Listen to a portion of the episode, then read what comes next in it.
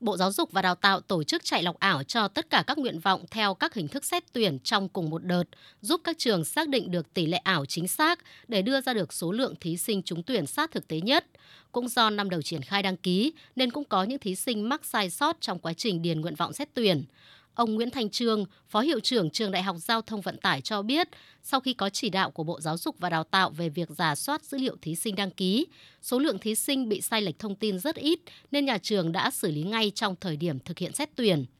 Năm nay thì nó có cái điểm khác là nó do nhiều phương thức xét tuyển cho nên nó dẫn đến cũng có, có cái khó khăn ban đầu rồi một số em đăng ký nó không đúng rồi một số các trường hợp các em đăng ký nó không theo các cái quy định chung ấy, thì nó sẽ dẫn đến những cái sai sót. Thì sau khi chúng tôi phát hiện là những cái sai sót và sự chỉ đạo của bộ thì cũng đã loại bỏ sai sót ra thì cũng đã xác định được là số lượng các em đã liên hệ với các em và có cái đính chính cho phù hợp. Kết quả hiện nay là chính xác và các em đã trúng tuyển và sẽ có thông báo cho các em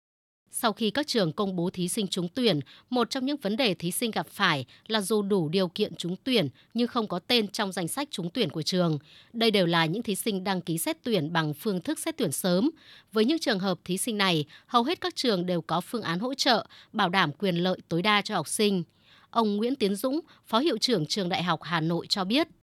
Với trường chúng tôi trong số hơn 20.000 nguyện vọng đăng ký xét tuyển thì có khoảng 70 thí sinh bị sai sót thì tôi nghĩ là cái tỷ lệ sai sót này là tương đối thấp và có thể chấp nhận được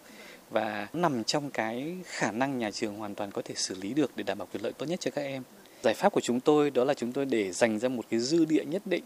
trong cái chỉ tiêu tuyển sinh để đáp ứng nhu cầu học tập của các em này khi các em đã xác nhận là mình có sai sót và tiếp tục đăng ký vào trường. Ông Nguyễn Văn Minh, hiệu trưởng trường Đại học Sư phạm Hà Nội cũng cho biết, trường tiếp nhận thông tin của thí sinh đến hết ngày 30 tháng 9 và đã dành sẵn một số lượng chỉ tiêu dành cho nhóm thí sinh này. Chúng tôi sẵn sàng trừ lại một số chỉ tiêu để khi mà các em có những cái sai sót, những bất cập thì mình phải có chỗ để cho các cháu Thứ hai là khi có đơn, chúng tôi sẽ làm việc trực tiếp và nhanh nhất đối với vụ đại học để kiểm tra lại cái hệ thống nếu như thông tin đó là sai sót thực sự mà các cháu có đủ điều kiện để vào trường thì mình phải giải quyết cho các cháu.